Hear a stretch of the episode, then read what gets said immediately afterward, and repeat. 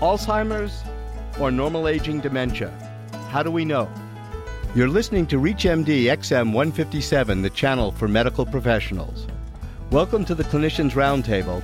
I'm Dr. Bill Rutenberg, your host, and with me today is forensic neuropsychologist Dr. Robert Heilbronner.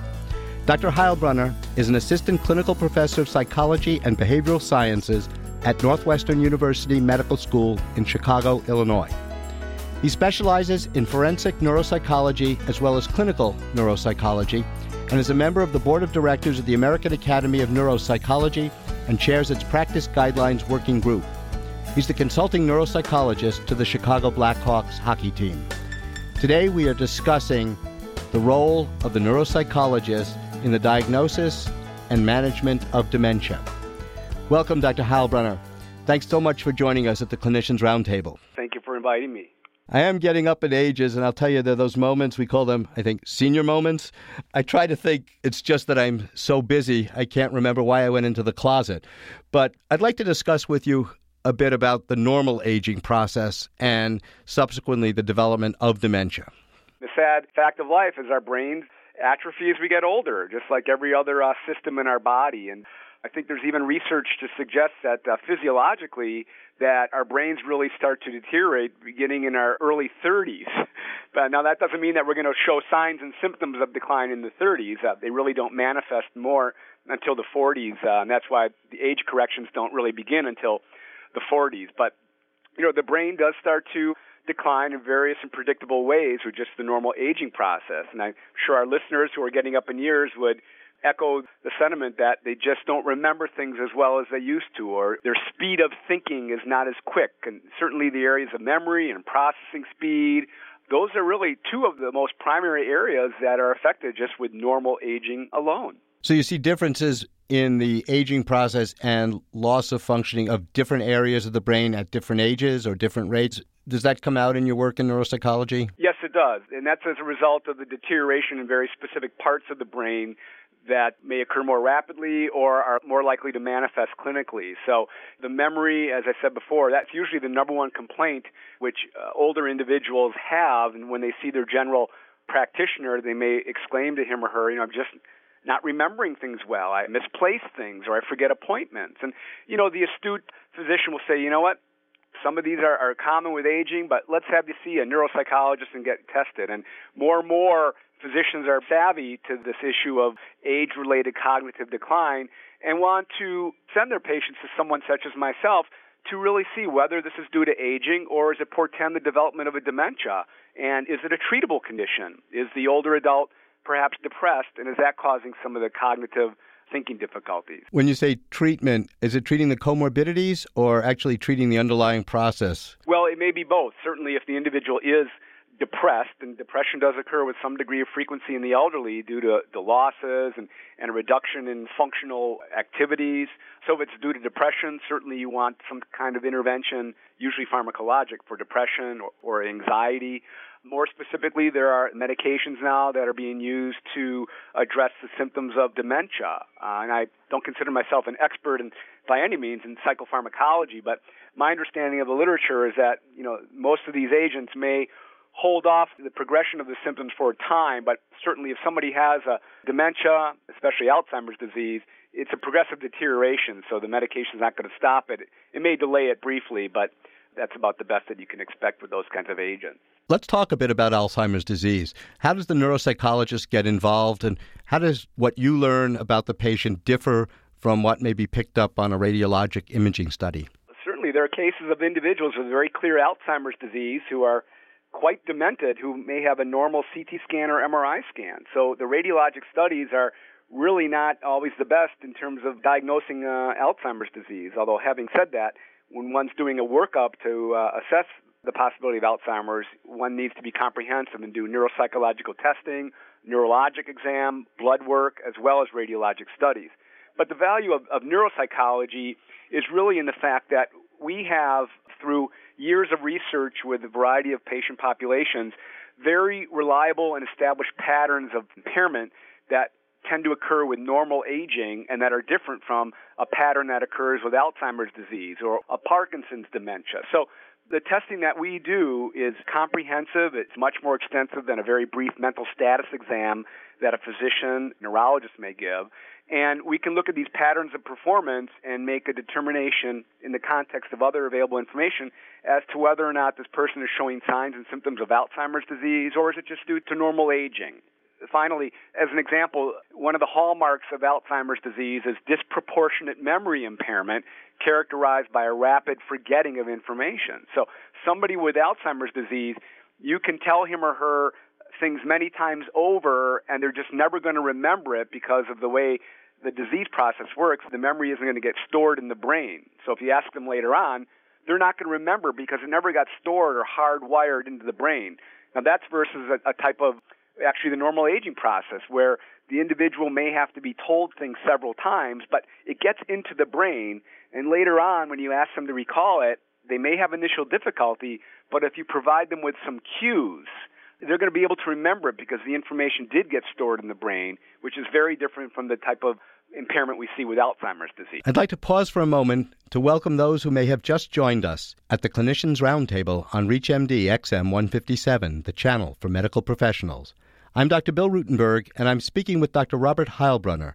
We are discussing the various forms of memory impairment and dementia. We've heard a lot about plasticity of the nervous system, and you talked about things getting into the brain. Are there biochemical, structural correlates? Is there a possibility for remodeling and making new connections? I hope that there is now that I'm getting older, but it may be too late for people like me or, who are my age. You know, that's a whole area of subspecialty that's beyond my expertise. And as you might expect, there, there are various drug companies and scientists that are examining that. The fact is, the brain is most quote unquote plastic or can continue to form uh, new connections and growth at an early age, but typically stops as we get older. But perhaps some of these newer agents might help to form new connections and to facilitate memory recovery in individuals with dementia. Have you found any good memory games, things that work? I mean, I go to medical meetings and there are these sort of psychics that are there and they do these demo shows and I mean they're really quite fascinating. But is there anything such as if I wanted to train myself to increase memory or even you know, a young child in school, they have so much they have to learn so quickly. Are there ways of really training your memory? I think that there are, and uh, with all due respect to those people who are developing these kinds of things, uh, it, it's quite clear to me as a professional who's been working in this uh, area for about 20 years that the best that we can really do is to have the person institute effective compensatory strategies, i.e., if they have a very real memory problem, you know, memory isn't like a muscle that can be retrained. So you want to incorporate very useful strategies like keeping a notebook and writing things down or making sure you keep a calendar or if you're in a class tape recording the class so you can listen to it later on. Okay those are the best kinds of, of things. And furthermore looking at accommodation. So if an individual has a memory difficulty if they're at work can the the work environment accommodate somebody with a memory difficulty? So, you know, various kinds of things, perhaps tasks that require a lot of memory can be handled by another fellow employee or, or any other kind of thing like that. So, although there may be games and different strategies, you know, memory just isn't a muscle that can be retrained like other muscles in our body. There are a lot of high risk occupations, pilots, surgeons. You know, it's hard to give up the knife. It's hard to get out of the pilot's seat. What do you, as a neuropsychologist, do in your evaluation of these occupations, these professionals, to know whether or not it's safe for them to continue? Well, this is something that's gaining increasing prominence in my field. Uh, that is the role of the neuropsychologist in making determinations about capacity to return to work, especially in individuals that are high level professions like physicians or, or something else like that. So we have various measures that might intimately relate to their day to day function. So if somebody is a neurosurgeon, perhaps, we certainly want to look at things like fine motor control, and we want to look at things like, like planning and organization that would certainly be involved in, in a neurosurgery. However, I have to say that there are times where there are individuals who have been doing something for so long and their skills and abilities are so overlearned that sometimes our neuropsychological tests aren't always sensitive to what they do on a day-to-day basis. So we may say from the testing, you know, this person's got some difficulties with memory and paying attention, but lo and behold, in the, the surgical suite, they're able to do their job just fine because they've been doing it for so long. So, you know, we need to be careful what we're examining, and we want to make sure that the instruments we have are useful in really picking up on some of the cardinal problems. But addition to the tests, we want to probably interview fellow employees to see if this person is really doing their day-to-day jobs and what kinds of things are they having difficulty in their day-to-day jobs. So we use the test as one part of an overall comprehensive evaluation. Sounds like a neuropsychologist really has to be a bit of a detective, has to get out of the laboratory, out of the office and into the workplace or onto the field certainly, uh, I think we need to go beyond our office to examine a lot of these things. And that's one of the things that's so intriguing about the kind of work that I do. Every day is something different, and we're looking at uh, information from various sources and trying to come up with a reliable and objective opinion about what may be going on with this person that hopefully will be useful to him or her in their capacity to return to work or some other functional uh, activity. We're in the era of evidence based medicine, and you're on the Practice Guidelines Working Group. Are there guidelines that you've developed, and maybe you're more involved with the guidelines for the practice of neuropsychology? But I'm thinking in terms of guidelines for driving a car, for instance. When does somebody reach the point when they shouldn't have a license? And does your association make recommendations, say, to state licensing bureaus? I do know that the American Psychological Association, the American Academy of Neurology have different consensus papers for the assessment of neurocognitive decline in older adults. I guess what I'd like to know is when would you take the keys away from your father or your grandfather?